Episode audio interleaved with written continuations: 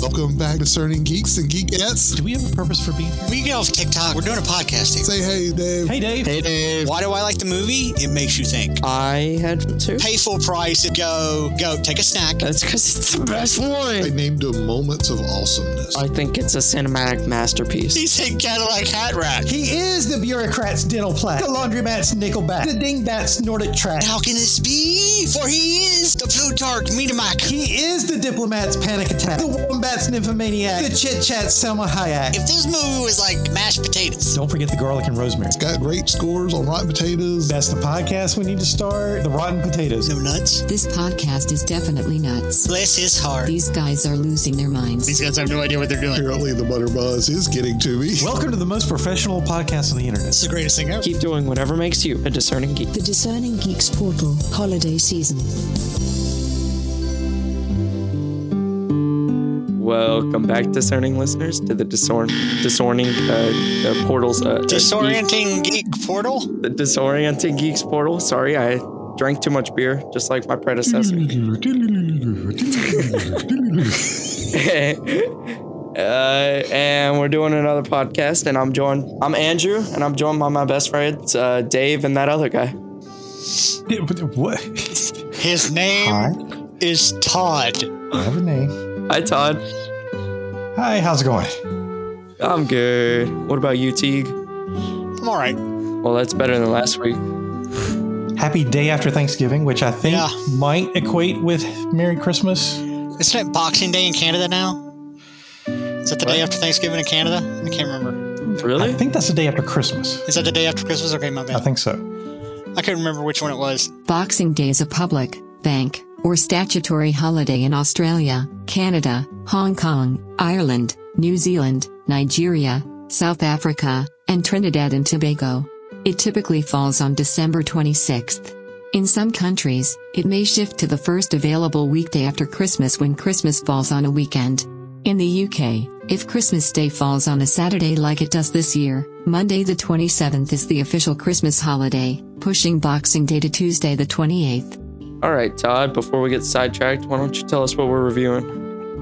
Uh, yes, we are starting to review some Christmas movies. We actually replaced the regular Wheel of Insanity with a special Christmas Wheel of Insanity. And the first thing that we rolled was uh, a movie suggested by Dave. Oh, and speaking of that, we should probably explain this before we go any further. The other Dave Dave was not dead. feeling well. All right, Yeah, David's no, dead. He no, wasn't no, feeling he- well, and he caught the COVID, and then he fell over and died on the street. So we No, were doing this in no. memory of him, and I'm his closest bloodline-wise, since I'm his nephew. Hence why I'm uh, taking over the podcast. Mm, All of y'all are employed by me. So Todd, you're fired. Oh, hey, can I be fired too? Anything All right, else? Fine. Will, will you explain why Dave's not here then? I'm out. he he was just feeling sick and he didn't like this movie that much anyway so he is just gonna sub out for this one and Yeah, uh, yeah. we're gonna review So it was the Dave that is here that suggested this movie, and the movie is The Man Who Invented Christmas. After experiencing a level of liter- literary and financial success, celebrated British novelist Charles Dickens hits a creative slump. To recover, he desperately needs a hit book before the end of 1843, and we, the audience, get to see his process in conceptualizing, writing, and publishing his famous novella, A Christmas Carol, just in time for the holiday. The Man Who Invented Christmas is starring Dan Stevens as Charles Dickens. Uh, he may be well known as playing Matthew Crawley from Downton Abbey or the Beast from the live action Beauty and the Beast. Christopher Plummer as Ebenezer Scrooge. Uh, Christopher Plummer uh, passed away earlier this year on, on February 5th at the age of 91. And when he played this role, he was 87 years old, making Christopher Plummer the oldest actor to ever play Scrooge. Uh, in fact, Scrooge is kind of elderly in the book, but several other previous films have Scrooge being closer to middle age. So uh, Christopher Plummer was actually closer in age to what he should be to, to play Scrooge. Also starring Jonathan Pryce as John Dickens, Charles' father, Morfydd Clark as Charles, uh, Charles' wife, Kate Dickens. According to Wikipedia, Kate was the eldest uh, daughter of 10 children, and she went on to have ch- 10 children herself. Donald Sumpter plays Jacob Marley. Anna Murphy is the ghost of Christmas past. And Justin Edwards is the ghost of Christmas Present. To be honest, there, there's a pretty big sprawling cast uh, after that, but uh, so those are just kind of the, the core characters. The Man Who Invented Christmas was released on November 22nd, 2017, or at least that was the USA date. I think it had several release dates uh, internationally. It has a rating of PG. It was written by Susan Coyne, but it was based on a 2008 book of the same name written by Les Standiford. And of course, both were inspired by the original novella A Christmas Carol by Charles Dickens. It was directed by Bharat Nalluri. And where you can find it right now, it's on Hulu, but it's also on something called Kanopy, which I wasn't sure about. So I had to look it up and figure out what it is. Todd forgot to say, but that's Kanopy with a K, not a C. Kanopy is apparently a streaming service that is offering uh, free documentaries, foreign films, classic cinema, independent films, and educational videos, uh, somehow associated with universities and public libraries. And uh, it may not be available everywhere. In fact, I, I did a, a, search on the website uh, using a couple of our local zip codes to see if it was in our area at public libraries, and it's not but maybe some of the local universities have access to it. I don't know. But anyway, if you are in school or if you go to your public library a, lot, you might be able to get access to this Kanopy app and, and have access to maybe not your everyday mainstream kind of movies, but some of the, uh, I guess, artsy fartsy type stuff. Uh, mm-hmm. So if that's your thing, check out Kanopy. And I don't really have a whole lot of trivia about this. The movie, even though it, of course, uh, is set in London, it was filmed uh, almost entirely in Ireland and even used some of the same sets from the TV show Penny Dreadful. And then all of the other bits of trivia I have, I can basically just sum up it in one thing by saying that a lot of the cast members of this movie have played either the same or similar or maybe completely different character from either a Christmas Carol or one of one of Charles Dickens' other plays in either a, a, play, a TV special, a movie, or whatever. So I guess whoever was in charge of casting for this particular movie must have wanted to get people who were experienced with Dickensian type drama, whether it be this story or something else. So that's it. Well, I actually have a piece of trivia for y'all. Did you know that the book he writes in the movie is an actual book written by someone named Charles Dickens in 1800s? That's just crazy uh, to me, right? Like I've oh, never heard of a Christmas Carol before. Wow, you you mean the the the small book that I have on my shelf titled A Christmas Carol by Charles Dickens is an actual real book? I know, right? It's crazy. And I don't even know how to read. Obviously. Wow. That's trivia, huh? You want to know some other trivia? What? What? Uh, Charles Dickens' nanny when he was growing up used to tell him the most horrible stories in the world because it would get him to go to sleep. She would tell. She would normally uh, lull him to sleep by telling him tales of things like Captain Blood and how he like murdered people and ate children, and that's not a lie. That's an actual fact. It's what got him started when he started writing Penwick papers that you could buy for like a penny and actually, a lot of his wealth started by writing short stories. In fact, Charles Dickens was and is the reason why, if you hate cliffhangers, you will not like Charles Dickens because that's how Charles Dickens wrote so that people would keep buying his little uh, chapters that he uh, wrote for the Penwick papers. He would always leave it on a cliffhanger so that you would want to go out when the new one came out and read what happened.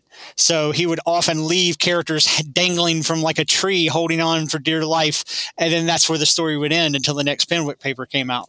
So Charles Dickens is, in my opinion, the inventor of the cliffhanger. And, and the reason why you see a lot of shows do that to get you to, to come back for the next season or the next story. Interesting. He's the oh, man that, that did that. Okay. That's yep. interesting not as cool as my piece of trivia, but it's something. It's something. Sure, yeah. That you know, one of the most famous book that was almost sold as many copies of the Bible is an actual book. Okay. Well, uh, so first, just initial reactions. Um, you, you, know, just a short version of, of what we thought of this movie. Uh, Dave, do you want to start since you're the one that suggested it? Well, I mean, mine's easy. I, I thought the movie was fun and great, and I like to. I when I watch Christmas movies, I, I don't get me wrong. I know a lot of people like uh, think Die Hard is a Christmas movie.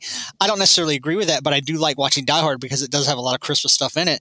But I like watching Die Hard because of what it is, Die Hard. Um, when I watch Christmas movies, I'm a bit of more of a traditionalist. I like to pull out my old um, uh, Christmas Carol. That's uh, oh god, I can't even think. Of, uh, George C. Scott. I think the George C. Scott Christmas Carol is the best Christmas Carol, and that's the one that I watch. Um, I like to pull that one out. I like to pull out uh, Muppet Christmas Carol. I always like that. I like that one too because it's the Muppets. Um, but I also like A Wonderful Life. I'm a kind of a traditionalist when it comes to my Christmas stuff. This movie is very close to those in that I enjoy it enough and enjoy the story and the thought of it um, I don't know how much of it is true. It could be completely fictional. Um, I, in fact, I'm pretty sure, sure most of it's fictional. But this ranks there along with those in the fact that I enjoy watching it. I do believe it's a Christmas movie. You may have to look a little bit between the lines, but but you start realizing, and this is one of the fun things that I think is is fun about it, is that you kind of start realizing that the characters in the story he's creating is his own story and uh, I like that fact that when you get to that conclusion at the end. Well, that's nice. Uh, I I like this movie because it took a Christmas Carol, and it instead of just doing a basic Christmas Carol like everyone else does, it kind of flipped it on its head and talked about the writer and this fictional experience about Charles Dickens. Charles Dickens Dickens writing Dickens. Charles Dickens writing Charles Dictionary. Christmas Carol. and um, actually, his experiences going in, and I feel like it was a nice, refreshing experience to the overdone Christmas Carol model. But uh, what about you, Todd? How do you feel? I also ultimately liked it. Uh, it took me a while to get there, though. Um, you know, it's a decent enough Christmas tale, and it definitely has some intriguing story elements and a good overall message, and like some really excellent production quality. But it was kind of slow paced in the beginning. And Dave, I know what you're saying. This is more of a traditional tale, and, mm-hmm. and you know we should be a little bit more forgiving about a, a, Christmas thing. But regardless, I wasn't sure where it was going, and some of the stuff we were getting early on, I'm not sure I totally cared about. And it wasn't until things picked up a little bit later that I was like, okay, now I see where we're going. So I would have to say that early on, the slow pacing was a little tough to deal with, and even later there were a few little boring patches here and there, uh, but for the most part, I think it, it came together in the end. Mm-hmm. And I can understand that. Uh, it's one of those where um, I, I, I, if you decide to go see it, or if you decide to watch it, uh, bear with us because I do understand what Todd's saying. Uh, the first uh, 10, 15, maybe 20 minutes of the movie, you're, you're kind of going to be like, okay, what's going on. Uh, there is some chaos, I think, maybe at the beginning. I, I can't really remember off the top of my head. Uh, that uh, plays out later, makes more sense later. Um, because I think that that part was there to kind of show that there was this one kind of person that was kind of like an element of chaos in the whole thing, at least Charles Dickens. Um, and you you kind of get that in the beginning, but it also I think like Todd says it does slow it down to where you're you're you're kind of there for a while. You're you're a little bit like okay, where's this going? Um, I think it starts picking up though once he creates his first character. Um, once once Scrooge appears, uh, so so to speak. Because one of the cool things that I think is cool about this movie is as Charles Dickens creates characters to be in the book, they appear um, nobody else could see them. They're just in his head. But yet in the movie, uh, there is an actual physical representation of that character that hangs out with him. And so by, you know, the middle to the end of the movie, he's being followed by like 12 or 15 people, like as he walks around town and is like doing other things. Um, that are all characters from the book, uh, and so I actually enjoy that part where I think it's kind of funny to to that not only is Scrooge following him around, there's like Mr. Fezziwig and like all these other characters that like he's created that are just hanging out with him. Yeah, I would say that's where the the movie started to pick up for me when he created the character of Scrooge, and then I was like, "Oh, okay, now I see what we're doing." When he actually began interacting with the characters, mm-hmm. and we, the audience, get to see them as if they are characters in the movie too. That's when I got clued in because I've always been very envious of writers because I would love to be a writer because I kind of like coming up with things like names and character traits and, and dialogue and stuff like that. Mm. Uh, the problem is, I have no inspiration whatsoever. I can't come up with plot, especially for something like a book that would have to have, you know, plot twists and complexity and stuff like that. My brain just doesn't work that way. If I were to think, what do I want to write a book about? Nothing. I, I- I got nothing. That I think that's one reason why I might do a little bit better critiquing things like movies and TV shows. Is there something to work from? I can say, okay, somebody else has created this. Now I can kind of analyze it because there's something already there. What's the good and the bad and stuff. But coming up with something on my own is is very hard. So I've always been kind of envious of writers for that. But I'm, I've also been very fascinated with the concept of, of writing.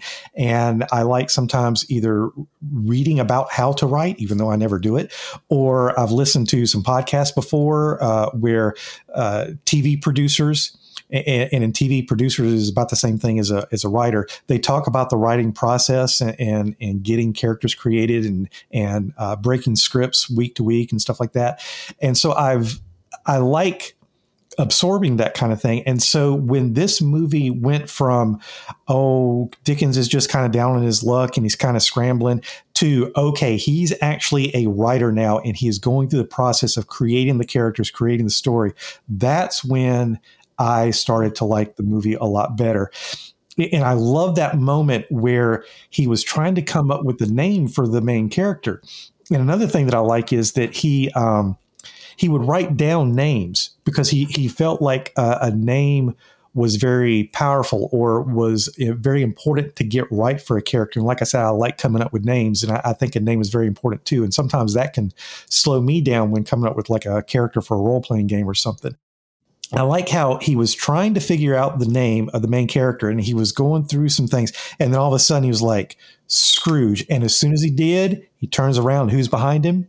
The character. And of course, nobody else can see him but him. But I was like, ah, this is the moment that I start to like the movie.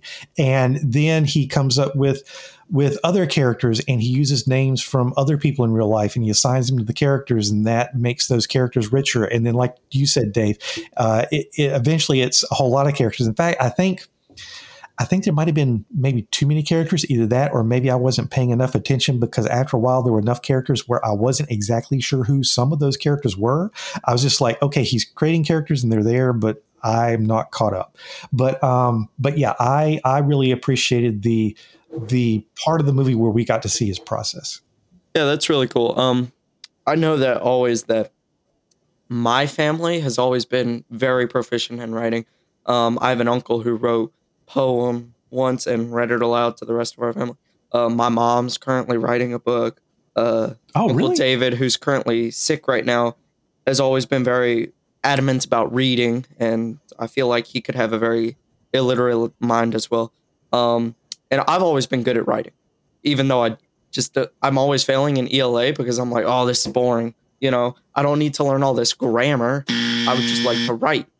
And Mm, seeing yes, this, you do. yes, you do. Yes, you do. no, no, I don't. 'Cause- Yes, you do. no, debatable. Um, um, Well, technically, uh, if he writes and continues to write, he's going to have to check his writing and therefore will learn the grammar gradually because he will be writing. Does that make sense? That's true. And I I know that in journalism class I have a uh, editor, so that's why I don't really worry about grammar. Journal. If you want to be a writer, what- don't take don't take journalism. That's why my chief editor hates me. Um anyway, um I seeing the the gift that Charles Dickens has in this movie and the fact that he can make characters actually come to life in his mind and seeing that connection he has to the story that he is currently writing it's just such a nice like concept of thought to think about while I'm watching the movie. Like, what if I had this ability? Um, what kind of characters would I come up with and interact with? Uh, people would definitely think I'm crazy, but that would be so entertaining. You know, just all that stuff really wrapped me up in the world of this movie, um, for sure. Well, I, I had a tape, and as far as I know, I still have it. Uh, that does talk about Charles Dickens, which is where I know that that uh, bit of trivia about the Penwick Papers and and uh, and the cliffhanger, and and his nanny used to tell him such hor- horrible stories um, when he was a kid. Uh, and it often talks about. It's one of the reasons why I actually I love Charles Dickens, um, because a lot of the times his characters that he created were never meant to be people. He didn't. He didn't create. He didn't write about. Even though he made him into a into a person, Scrooge. When you really evaluate and look at Scrooge, and when you really evaluate and look at all the other characters that are in most of his novels, he's actually writing and and turning a human trait into a person. So greed and avarice becomes Scrooge, this this man that is so unbelievably stingy that you know he owns a big house but yet only uses a candle until there's nothing left you know and only uses one candle you know uh, that kind of thing. These these odd bits these contradictions. In fact we were actually having a discussion about the contradictions of humanity about humanity really is kind of a contradiction about how people are contradictions. And i think that's something that he actually tapped into when he wrote and I think that's why a lot of his stories and a lot of his novels today are still just as fresh and and and fun to read as anything, especially you know a Christmas Carol, which is like the shortest book he ever did. I think it's like 146 pages. I think that's it, something like that. Um, and yet it's timeless. You know, every year, if not every couple of years, we have another Christmas Carol come out where somebody redoes it and it's it's the same story. It never changes. Uh, yeah, you might have some variants like Scrooged with Bill Murray and that kind of thing, but it's still the same story. It, it's because the story itself is timeless, and because I think the way that he wrote it and what he tapped into on the characters that he created, they're not people that ever grow old because you can always see something in the characters that connect to everybody else. You know, we all know that one person that's kind of a miser we all know that one person who never lets anything get them down. We know that that person that works for uh, works hard but knows how to put everything down and just party like it's 1999. You know, Mr. Fezziwig. Uh, because of that, we can always connect with the stories, even though you know it was written uh, over a hundred some years ago. And and that's the sign of a great writer. Same thing with like Shakespeare, which you know Shakespeare's a little bit different. You know, he was the first kind of I guess really big mass produced novelist, so to speak, uh, even though he did a lot more plays and sonnets. But, uh, you know, it's, it's the reason why there are certain things that go through time that will just remain timeless. You know, uh, we've often talked about C.S. Lewis, we've often talked about J.R.R. Tolkien, you know, and their great stories. Uh, I'm sure um, Rowling with Harry Potter is going to be the same type of thing, you know, where uh, there's going to come a day 20 to 30 years from now where there's going to be dorks like us that are going to be like, read Lord of the Rings? Yes. Have you read Ender's Game? Yes. Have you read uh, Lion, Witch, and Order? Yes. Have you read Harry Potter? Yes. Okay, you're cool. You know, hmm. it's just one of those type of things. Uh, go ahead. Uh, well, I was just going to elaborate on one of my previous points. Uh, how I, I, really appreciate the the the process of, of, writing how the characters come to life, and uh, I, I missed one thing in my notes, and it's a comparison to Babylon 5. And you know, I've, I've got to find excuses to, to mention Babylon 5 all the time. Yeah. Mm-hmm. Well, uh, J. Michael Straczynski, the creator of Babylon 5, he's often talked about how the most important thing to writing is characters. And sometimes he knows his characters so well, especially for Babylon 5, that sometimes they actually talk to him in his head. In fact, I, I think within the last year, he mentioned sometime on Twitter that Londo and G'Kar actually had an argument in his head one day. But the the most famous example during Babylon 5, and I'll, I'll leave out specifics for those who haven't seen Babylon 5, but there came a, a part of the story about somewhere around half to two thirds of the way through the run of Babylon 5 where something had to be done. And one particular character was about to do it. And JMS said that another character in his head said, Stop I have to be the one to do this because if that other character does it, it's just another day. If you get me to do it, I'm going to feel guilty about it. You're going to be able to milk it for for you know weeks to come, and it's going to be more meaningful. It's gonna it's going to have more powerful. It's going to have more powerful because or yeah, it's going to have more power because if he does it, like I said, it's just going to be a normal thing that you would expect. You wouldn't expect it from me, so I have to be the one to do it. And so I, am just so, like I said, so envious of people who are able to come up with their characters so richly that they literally talk to them. and so there's a scene, and Dave, I don't remember the specifics, so you might have to remind me. But one of my favorite parts of the movie is where Scrooge actually talks to Dickens, and he tries to convince him to change him.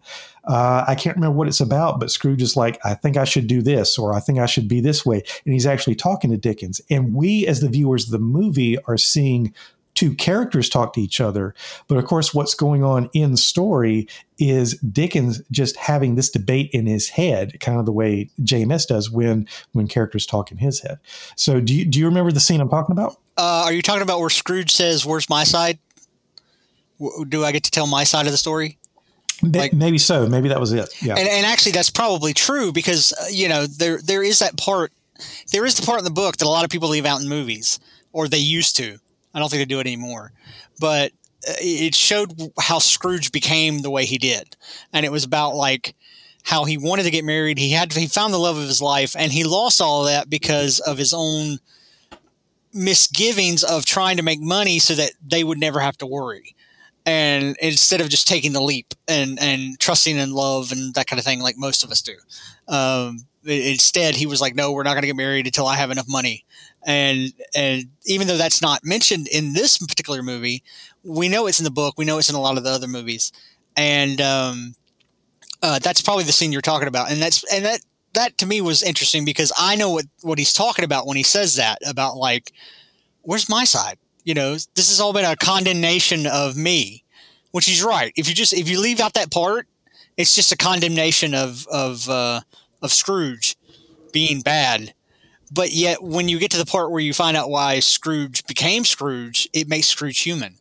You you now Hmm. connect on him on, a, on the level of oh well you know i don't agree with what he did but yet now i understand why he did what he did why why he became the way he did you know? And and i think in a way that's important because when the redemption comes which is another great thing for the the the at near the end of the movie dickens is, can't figure out how to end end the film.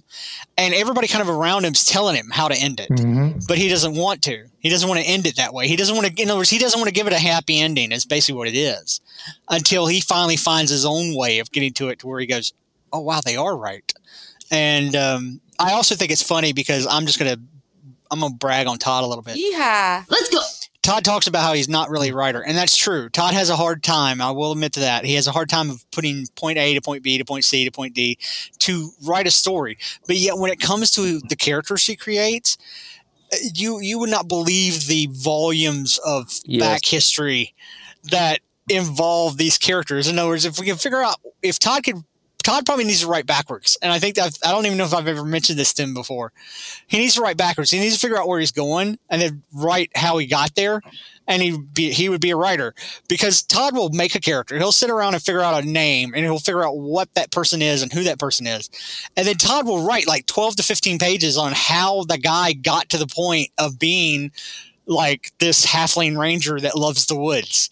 And you have this whole story of like 12 pages of like how he got to that and like what happened to him and all this kind of stuff. And I'm like, that's just, that's writing, you know, but yeah, Todd, Todd doesn't believe that. Todd's Okay, writing is very character based. It is completely about like, here's my character. Here's a character that I made.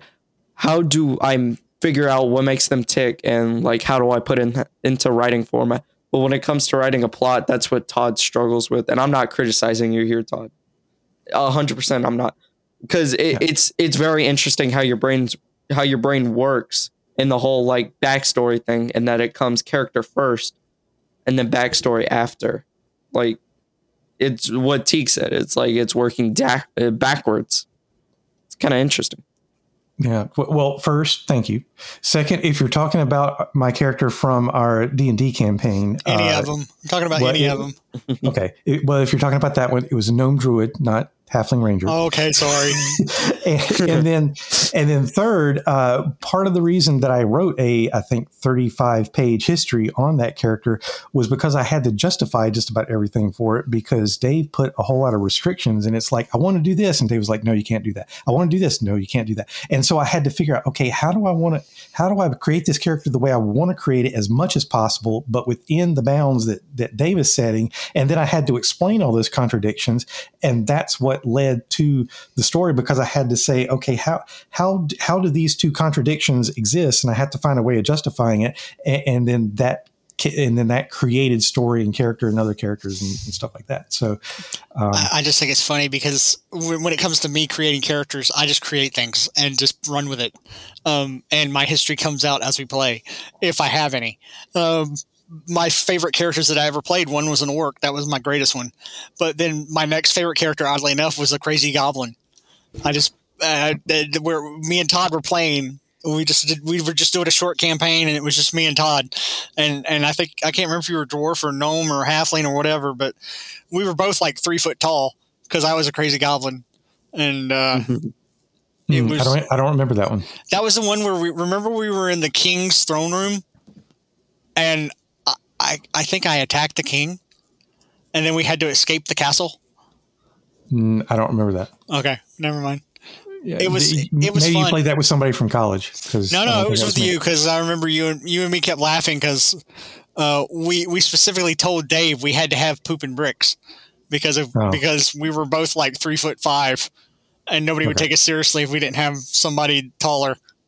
Okay. Oh, by the way, for all of you geeks out there who don't know, whenever we would normally play, it was usually just me, Dave, and Do- uh, Dave and Todd, three of us, and Dave was usually game mastering, so it was just me and Todd Mm. playing. So there's just two of us. Now we've always had a fun time doing that, um, but sometimes you need a little extra help when you're doing parties and bigger adventures, and so we created two barbarian brothers. Uh, they were just straight up barbarians, and um, just for giggles, we named one of them Poop and the other one Bricks, and so it was Poop and Bricks, and uh, they will they will live in glorious infamy, perhaps we could say, forever in our D and D games as two great heroes. In fact, actually, we started playing a D and D game. And Poop and Bricks had evidently created a, a city, and there were two great golden Uh-huh. statues of them. And uh, we had we, we we had a lot of fun with that. In fact, we need to kick Dave in the butt and tell him we need to play again. I'll tell you what, I did not understand that reference whatsoever. I thought it was pop culture, and I was just like, poop. No, no, that was totally us. We, Funny. we created we created poop and bricks. And- And see, those two characters came about because of a pun I made way back in high school when I had a different character in a different setting where I said, uh, My character's just so stressed out, he just walks back and forth and poops bricks. He's just pooping bricks. Yep. And then later, for some reason, we took that and formed the names for, for two characters. And so after a while, I, I've actually gotten to the point where I feel like we ought to retire the characters because it's based on a stupid joke I told way back in high school. Well, But, they uh, are kind of retired because they're technically dead, Yeah. Yeah. Uh, and, and, and they're they're they they they were in charge. Anyway, it doesn't matter. We're getting we're getting way off track now because we're totally not talking about the movie. Yeah, it, and to get back on track, uh, you were you were talking about the the darkness that that Dickens was going to do. That was actually the next point I was going to make for, from my notes, and I really appreciated the fact that uh, that all the, all the other people were, were telling him that this should be it, should be a happier story, and I'm kind of surprised that he would think that it should be a dark story and what was he what was he thinking? Like was he just going to allow this to be a christmas story but end depressingly? I, i'm not sh- it it's a little weird that it took other people to convince him but it is interesting because you know I, I talked about how how much it was cool to to hear the characters uh, play out in his head but the characters were trying to tell him it should be happier too and he wasn't listening to them. So i'm glad it took somebody in real life to convince him um, Mm. so yeah that that was the next thing in my notes that that was a good turn Yeah, it, events wa- to it was very interesting because basically uh, Charles Dickens did not believe himself that a man like Scrooge could change, and so he was.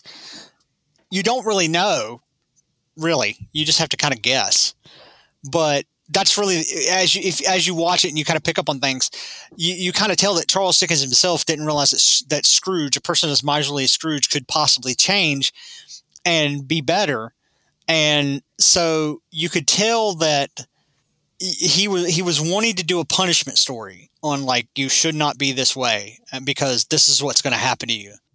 That's kind of the reason I think he kept getting blocked because, like I said before, I think he even he even even him himself. Well, his friend tells him. His friend kind of sums it up. He goes, "It should be about hope."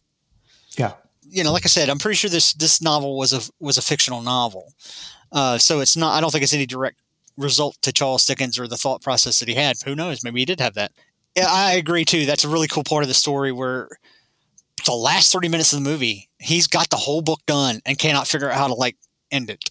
Well, and why do you think he was so stuck on the darkness? I, I, I kind of have a little bit of a theory because it's something I'm not even sure I have in my notes. But um, but why why do you think he was stuck on this possibly having? A Well, I think it's because when you really watch the movie and you watch how Charles Dickens is portrayed and, and the problems he has with his own father and what happened to him Mhm. and the things that he went through and, and the interactions with Scrooge and Charles Dickens. There's a couple of times where you realize that Scrooge is telling Charles Dickens, well, this book's not about me. It's not about Scrooge. And kind of implies that it's about Charles Dickens. That you kind of realize that that the bad things that had happened in, in Dickens's life, as far as this author is concerned with, with the way they wrote the book, he couldn't forgive. That's kind Yeah. of the way I'm, I'm putting it. He couldn't forgive what had happened. And it wasn't until that moment, spoiler alert, it wasn't until that moment that he did realize that there was an ultimate end to everything that people are afraid of. That if you show them where it leads on how they live their life, and this is where it leads, which is that epic moment where Scrooge is alone and there's nobody there with him. He basically says, I don't want to die alone. That's when Dickens realizes that uh, he's starting to push everybody away because of the way that he can't forgive what's happened to him. Yeah. And so once he's able to do that and he realizes that in his head, that ultimately all people die. And that is the greater fear. In other words, even more so than, oh my God, do I have enough money in my life? Oh my God, do I have enough this? Do I have enough that? Do I have enough this? It doesn't matter. Eventually you're going to die. And and when you pass away, do you want to pass away surrounded by people that love you or do you want to pass away bitter and alone? right. And so that allows him to finally see what everybody else was telling him, which was the book should should have hope. There's not a lot in this film that I I, I can really poke at besides it takes a little bit to hook you. You know, it's a little slow, but once it gets going, there's not a lot in this film that I can really complain about. And so I guess that's the reason we've been kind of running off on tangents in a lot of places because we're kind of all in agreement. It's like, yeah, it's a little slow, but once you, once you get there, yeah. you're probably gonna like it. You know, And I Mm. think your your explanation is good for the turning point where he turns toward hope and everything. But like I said, I was kind of wondering about why he was stuck in the dark place. And you mentioned his father, and I think that's definitely a, a big piece of it. But I think another part was just was stress and distraction because he was under a deadline, so that was causing him stress. And one thing that was a little bit frustrating to me, and I, and I admit that's kind of by extension because it was frustrating to the character, was every time he started to make a little progress in the story, somebody would interrupt him. And he's like, I'm getting there, I'm getting in there, I'm getting and then somebody would knock on the door. Or yeah, the running gag or where he yeah. would suddenly want to write and he'd run up mm-hmm. to the room mm-hmm. and he'd be like, oh, oh, this happens, this happens, this happens, this happens. M- Mr. Dickens, know. Yeah, and everything is running somewhat smoothly in his life because he's like, "Oh, I'm getting really psyched about doing doing this uh, this novel and everything." And then all of a sudden, his parents come, and he has he has the problems with dad Yeah. and everything. And I think it was just putting so much pressure on him to where I don't think he was in a state of mind that he could think about the hope. And then he he, kind of had to hit a rock bottom before he could turn around and say, "Oh, wait a minute, everybody's right. We've got to have hope because because me being this stressed out sucks." Which is something So- I've often said about life that there there are certain people, unfortunately, in this world where sometimes the best thing you can do for them is let them absolutely hit rock bottom, because sometimes our better natures get to get a hold of us and and will help people, and there's nothing wrong with that. I don't want anybody to think that I'm telling you not to help somebody. You know, if you think of what you're doing is right, it's right. But there are certain people that sometimes have never learned a lesson that they should have already known and I can't tell you what that is because it, it could be anything from addiction to whatever. And sometimes the best thing to actually do for a person is to not help them. In by not helping them, you're helping them because they get to a point where they realize if I don't change, I'm going to just be gone. You see Yeah. what I'm saying? And, and it sounds incredibly cruel and incredibly harsh for, especially now day and age where everybody runs around talking about like, oh, you should be, you should be mindful of everybody and blah blah blah blah blah blah blah. Well, you can't live that way because you're always going to piss somebody off. It doesn't matter what you do. You're always going to hmm. make somebody mad, and so sometimes it is better to just go, "I'm sorry," and let him hit rock bottom because I've never in my life seen somebody hit rock bottom that was determined to to make it to survive and not come back being a hugely better person. Mm. But that's just me. Yeah. Yeah, David and I have been doing a lot of talking. So, Andrew, do you have something in the positives to say before we move on to negatives? I don't, and I was actually gonna say let's move on to negatives, but uh, it's just uh, I, like I said, I, I don't, I can't think of many. I, I don't. I, besides the slow thing, I agree with the slow thing, but uh, other than that, I, I don't have any negatives. So if you guys do, you need to go ahead and hit them. honestly, positives wise, really quick, I don't have a lot. It's just the story as a whole and the whole idea of the characters coming to life is just one big enjoyment factor that makes the whole movie come up. But that's about it. There's no individual positives I can think of. Okay. All right. But And so, as any negatives? negatives, he kissed with his sister. That was kind of nasty. What? What? What? What? He John kissed his, Atkins. his sister on the cheek. Uh, I don't know. It was still kind of nasty.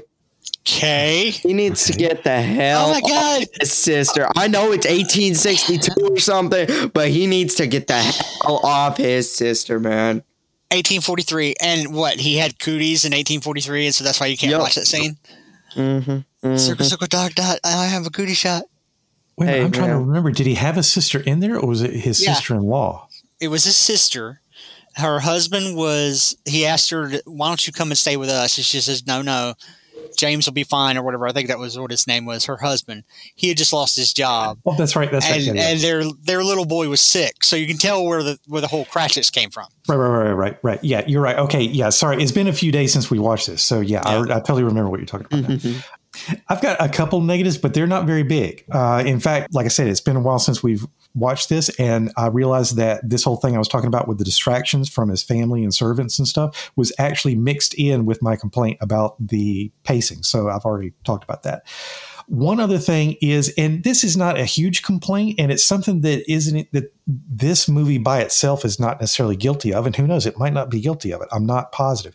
But anytime we have a movie or TV show that is based at least partially on real life, I'm always a little bit skeptical as to just how true it is. And it doesn't have to be true. Even if this is fictional and, this is not how Dickens came up with the story, that's fine. It was still a good story on its own. I guess I've just been a little bit wary of it ever since I became a fan of The Crown.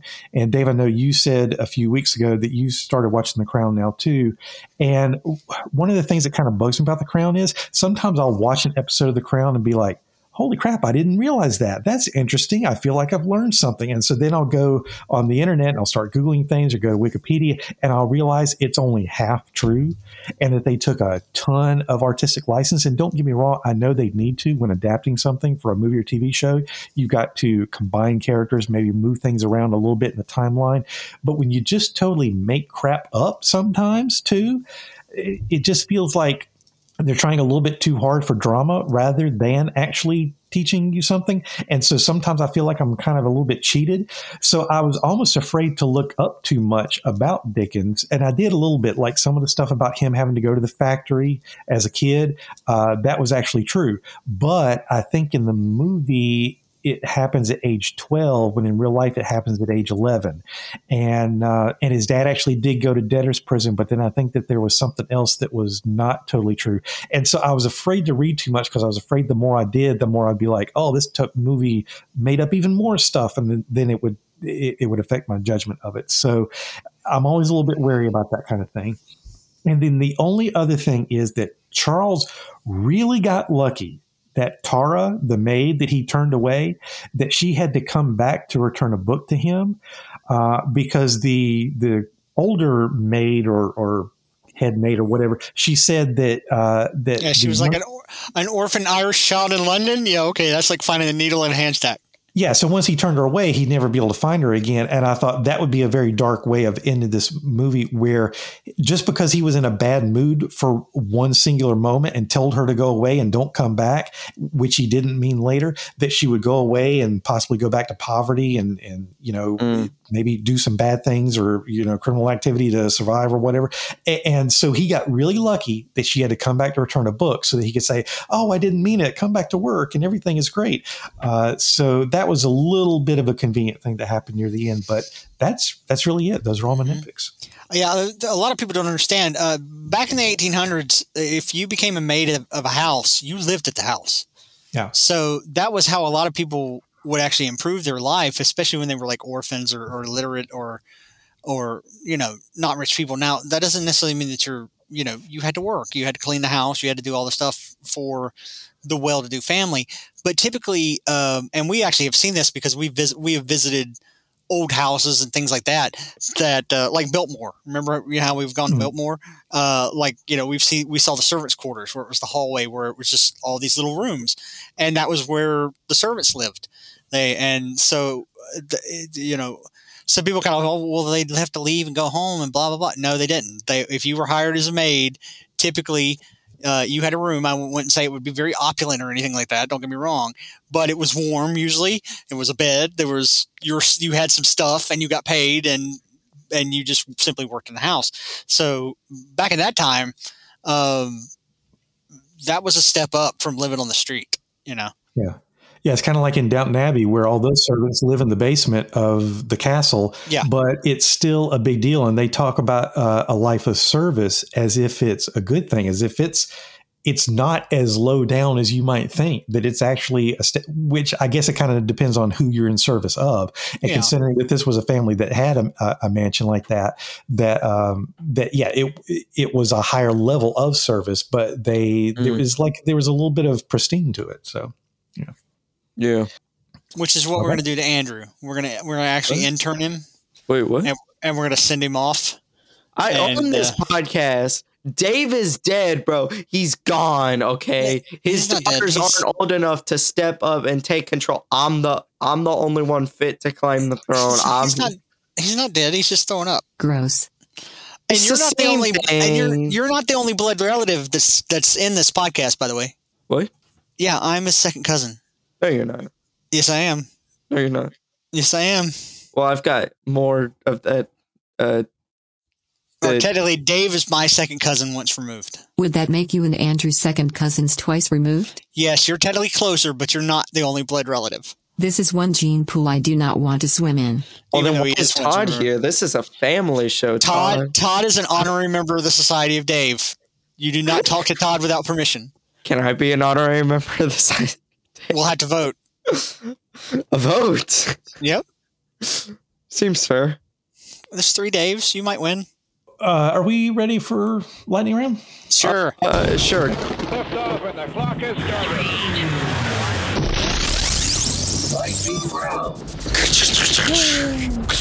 Okay, lightning round. So get out your dice for initiative. Roll for initiative. Can't we just go? Six. Initiative is a 16. vital, important part. Here comes a nat 20 on my loaded dice. I got a 10. I go first. Then Andrew, then Todd. Sorry. Didn't mean to be yawning. We've had a long day. It's the day after Thanksgiving. I also was like getting some a normal procedure done at the hospital today. So it's just one of those things where, you know, after a while of being kind of poked and prodded and, and having to drive around all over the place, you're just kind of like, okay, I'm ready for a nap. Okay, so are you ready? Sure. Okay, and go. La la la la la la la la. Look at the bells. Look at the bells. Holy crap! Here comes Jesus, and he doesn't look too happy. I'm done. Jesus is always happy. Tw- 20 seconds. Oh, uh, uh, Charles Dickens is the man, and will remain to be the man for a long time. Okay, man. All right. Like, Jesus has a goatee, and how could you be sad with a goatee? Like, name one person with a goatee that was ever sad while they had a goatee. Fu Manchu. Time. It's the stupidest thing I ever heard. Okay, so that that went to a weird place. Okay, Andrew, are, are you ready? He was singing the, the, the, the Christmas Point of song. order. How do you know that Jesus had a goatee? Because it's the vibe, man. Okay. Also, in Mark 8, no, I'm just So, so you're going with the whole literal hippie Jesus. No, that's not true. It's just You know, he was uh, Jewish, which probably means he didn't just have a goatee. He had probably a full beard. Wasn't it in, because in uh, Old Testament didn't it talk about like uh you know like hair equates to like power or something or like You talking about Samson? yeah Okay. Just do your lightning round, oh okay dork. Okay, ready? I'm not a dork. yeah Okay, and go. uh Justin can do my lightning round for me He's not here. So you're dumping it on Todd. Okay. Have fun with that, Justin. I love you, bud. Justin's my homie. I hate his his uh What? aunt though. Uh huh. Joanna can. Finish that sentence. I dare you. Also, why was there so much uh you know uh, Captain Marvel stuff in Joanna's room in that one podcast? None of your business. That was kind of creepy. I, I don't know. I'm not there. What? Time. Are you sure? Okay. Yeah, there was a ton of like Captain Marvel like That posters. had to be the worst lightning figures. round I think we've ever had. Oh, I forgot I was supposed to do lightning round. Wow. Okay. I'm probably not going to make it much better, but at least I'm going to keep it on topic, or at least I think it will. So here we go. You'll and try. go.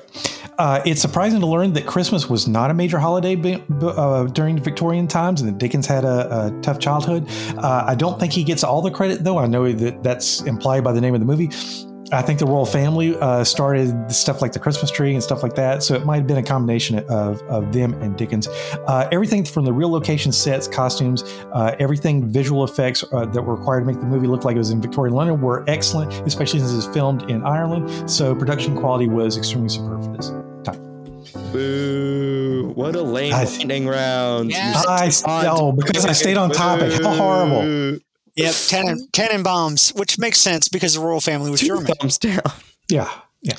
And so we probably have a lot to actually uh, be grateful to the royal family, so to speak, for having a Tannenbaum tree, which made it fashionable, and therefore all the rich people did it. And so once the rich people did it, all, all the poor people were like, "Hey, we want to do that," and it's just a tree, you Yeah. know. And so, uh, you know, which I'm happy for. I think Christmas trees are awesome. Whether you like, I actually would still prefer to get a real one, but with the things going on, we we we use an an artificial one. I don't care what your preference is. I, I they're just pretty.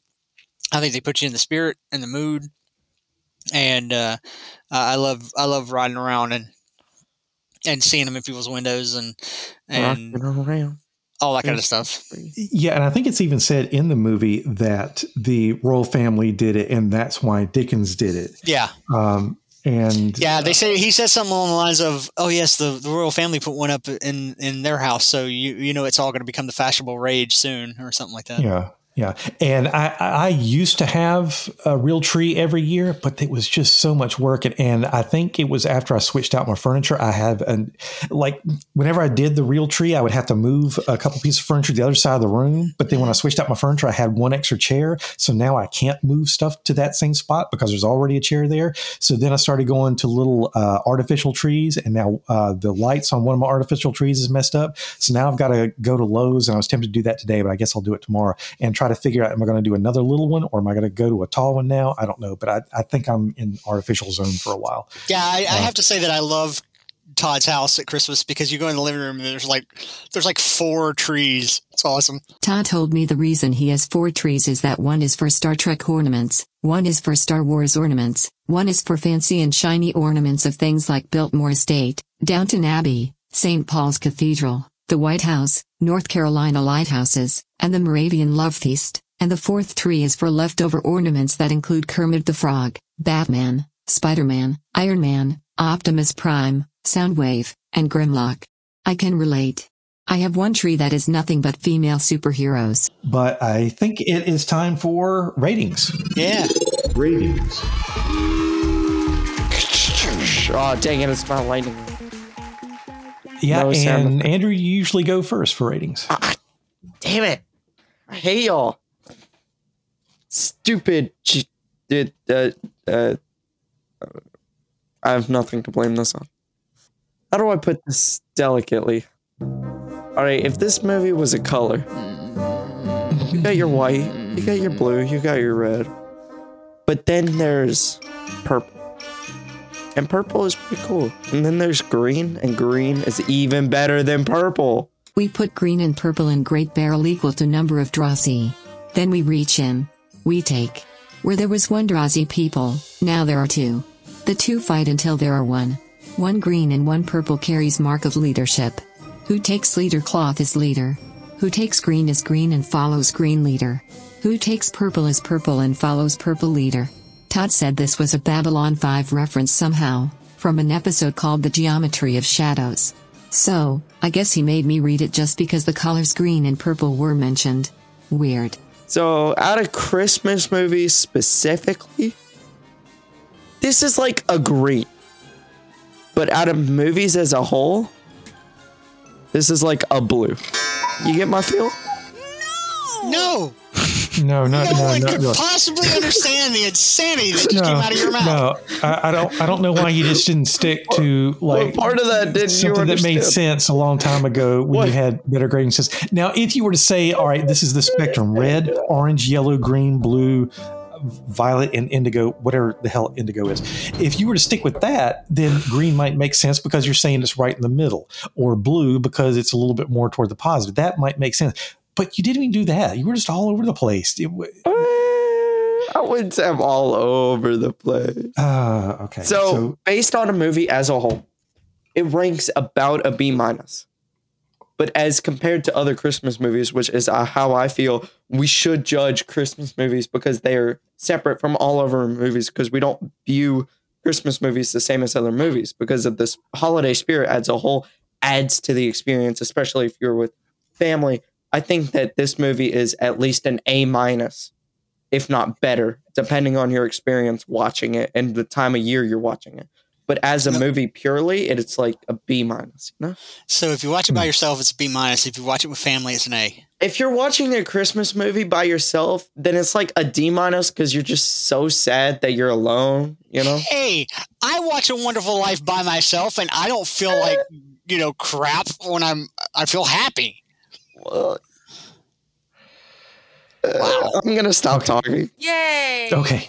All right. I halfway agree with you, or a third of the way agree with you, because somewhere in there you said a B minus, and that's what I'm going with. And I and it's I know that's not a super high grade, but it's it's not low either. I still technically like this movie. I think I did have issues, like I said at the beginning, with the the pacing. It took a while, and then when even once I did kind of figure out, oh, that's what this movie is about. I kind of feel like.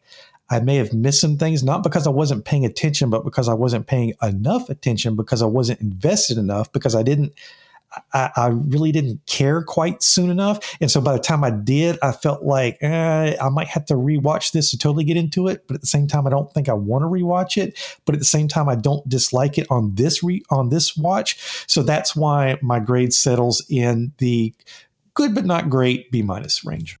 And also, uh, something else I've been doing lately is seeing where this ranks in the movies that we have reviewed for the podcast. So far, we've reviewed 44 movies for this podcast, and I ranked this 32nd. So it's kind of in that middle third, but if you break th- things up into quadrants, it's maybe in the lower middle quadrant. You know what we should do? What? Since we're doing the Christmas Wheel of Insanity separately from our normal Wheel of Insanity, we should rank the movies that we review at the end, at the last episode we do, or like a summary For episode. Christmas? Yeah, Okay. just Right. out of the Christmas Wheel of Insanity, because it's small enough we can do something like that and just rank the movies individually, Okay. and then just put them all in there, or we can do it in like the description or something. I think it would just be cool to see how each of these rank specifically and see each of everybody's preference towards different Christmas movies. You know, okay. I'd be okay with that. All right. So, Dave, your score?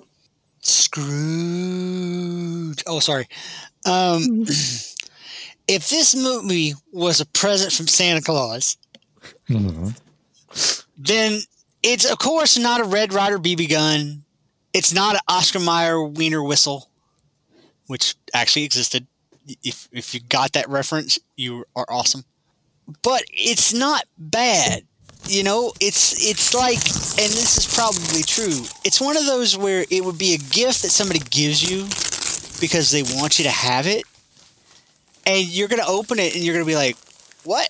What? is this because like you probably maybe never have seen it or heard it but yet you're going to still enjoy it Yay! Thank you. now granted based on my normal uh review uh this to me is definitely a matinee movie um Okay. After watching it if if i probably had not seen it uh i'm not sure i would actually have paid money for it but now that i've seen it and i've watched it I would probably say this ranks up to a matinee movie, where if uh, you may not pay full price for it because it is it is a little older, uh, there might be more fun things to watch, what have you, based on your own preferences. But is it worth spending money on? Yeah, I do. I do believe that at least matinee price. To where if some theater somewhere decides, hey, we're showing The Man Who Invented Christmas, yeah, go have some popcorn. Take your family with you because I do agree with with what Andrew said. Um, I can actually see that about how can when you kind of watch it by yourself, you're going to be fu- you're going to have fun. You're going to you're you're going to be entertained. But if you really watched it with family, which is how I think some there are some movies out there that are better watched with more people. Uh, this is definitely one of them. You know, take your family, go go have a Christmas movie, get hot popcorn. You know, drink some drink some coke or whatever, and and, and enjoy yourself with a night out with a with a film that I think uh, really everybody will enjoy because uh, there's not really there might be slight scary moments in it, but nothing that I think would really mess up a kid. And so you could really take the whole family and just go see it. And so if it, you know, if it ended, if it ever ended up that you could actually pay a little money for it, go to the matinee. Yeah, as far as the kid thing, things do get a little bit dark near the end in that turning point where uh, Dickens is really tur- coming to terms with Scrooge, and there's a really dark moment before he realizes, oh yeah, there has to be hope. With the whole thing with the grave, uh, that could possibly be a little bit scary for kids. I just nodded like I'm in the room with you. So As a kid, I personally pissed my pants during that part. No, you didn't. Shut up. I cried to mama, and I was so scared. Not not you, not somebody who was a teenager. I'm talking about more Oh. like Evangeline and Josephine. So Uh, Evangeline will probably be all right. Josephine. Hey might- man, might don't have- go might dissing cringe a little bit. Josephine. Josephine, my homie. All right. Outlaw Josie Wales. I Oh, swear. yeah. I'm gonna turn her into a cowboy if I got anything to do with it. I've got a picture of her with cowboy boots and a cowboy hat. Okay, so we've got grades out of the way. So now we need to do the Christmas Wheel of Insanity.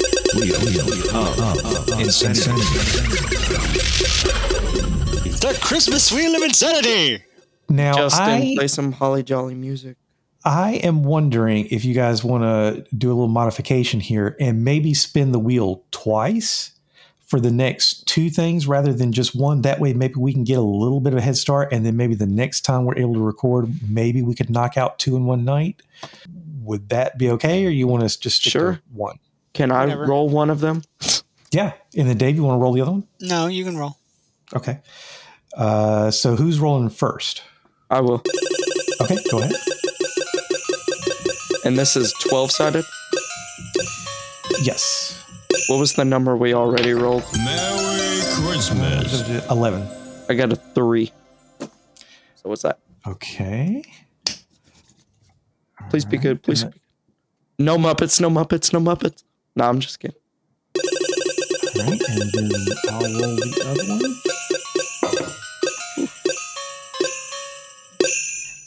Okay. Merry Christmas. Okay, so the first one is one of yours, Dave. It is Claus or Klaus. I'm- I'm not sure. Klaus. Oh, I- I'm not sure what love it that is. movie, bro. I know it's awesome. It's isn't it? one of the ones I was gonna suggest, and then you took it. Okay, so what is that one about then? Uh, Klaus is is a is a interesting animated tale about how uh, a male guy trying to save his job, so to speak, uh, invents Santa Claus, and um, it's it's it's really it's I, I can't tell you more. You're just gonna have to watch it. If Okay. Santa was skinny, that's what this movie Okay. is. Well, no, because there's a fat guy in it, but you know. I think don't of remember a of- lot, but I remember. Think of it more of how does this mailman become Santa's first elf? Okay, all right, Yes. and then the second one, Andrew, you'll be happy. It's one Yes. of yours, Home Alone. That's bad. So, what is Home Alone about? Uh, Sadistic I'm- child I'm- I'm not- robbers. so, um, you know that guy? You know that time I scared that FedEx guy away because I was holding a shotgun at him? That's basically what this movie is. what? Give or No. take. I've not actually seen this movie. Someone told me to put it on the list, and I did out of respect. It was definitely not my mom. I love you, mommy. You've not seen Home Alone? No, Wow. Okay. I no one have, else but it was suggested forever it. ago. I haven't seen it. I've heard glowing reviews about it, so might as well. Right? I mean, it's up there. It's up there with with movies that people will will put in for Christmas because it it is a Christmas movie. It does take place Mhm. right in Christmas. There's Christmas all over it, but uh, and it's funny. I, I do like it. It's it's it's kind of like Die Hard. You know, it's like uh, not necessarily Christmas, but yet because of where it takes place and how it takes place, you're kind of like, yeah, it's a Christmas movie. I think that uh technically Princess Bride is a Christmas movie. Mm, no, I think that Mm, no, I don't think so. technically when you think about it, Princess Bride can be any movie you want it to be. no, no, no. We're not doubting the fact that Princess Bride is awesome. It's just that if you're literally going to call it a Christmas movie, no, it's not. Yeah, it is because uh No, you know I mean the it, kid it is is. sick and you know you get sick when it gets colder outside and the allergies and the weather is changing, you know. So it could have been in the winter, and if Well, it was yeah, in but the- winter, then it could have been almost Christmas time, and that's why the grandpa was always on weed. That's my theory. All right, and that's the end of this podcast. Yeah, well, you know, the movie, the movie Outbreak has a buttload of people in it that are sick, and that's not a Christmas movie either. So I'm just saying. I don't know. Okay, well, if you, audience, would like to tell us what qualifies as a Christmas movie or not a Christmas movie and what maybe some of your favorite Christmas movies are, you can contact us. Our email address is discerninggeeks at gmail.com. You can contact us through Twitter at Discerning Geeks, and then you can look for Discerning Geeks Portal on Facebook. Uh, also, try to rate or review us wherever you listen to podcasts. Give us five stars if you if you love us, four stars if you hate us. If you give us one, two, or three stars, your computer will get a nasty virus. oh, that was good.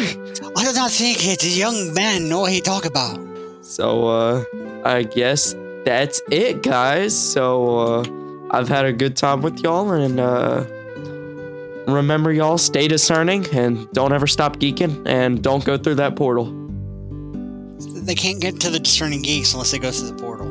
See how this works? Yeah, exactly, but that other portal over there is kind of fishy.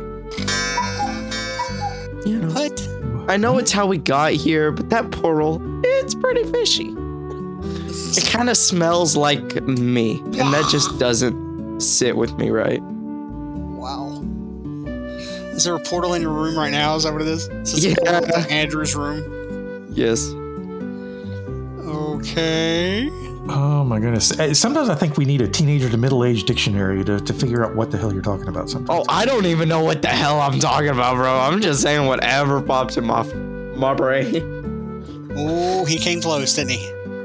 Almost did it. I'm, uh, That was close one. He he almost got reported to his mama. no, you wouldn't. Okay, Todd, you're gonna have to cut that out. May the force be with you. Always. La, I continue la, it- la, la, hey. la, la. And continue enjoying whatever makes you a discerning geek. Jingle That's bells, what it was. smells, Robin forgot. laid an egg, Batmobile broke its wheel, Loco got away. We all know it. We all love it. Don't lie. Mm. If you'd like to hear more holiday themed episodes from the Discerning Geeks portal, check out the reviews of Gremlins and Muppet Christmas Carol from last year. Those are episodes 26 and 28. Also, if you're a fan of Dungeons and Dragons, The Scrooge Story, and or radio plays, check out the Christmas D&D one-shot session in episodes 34 through 36. Have a happy holiday season.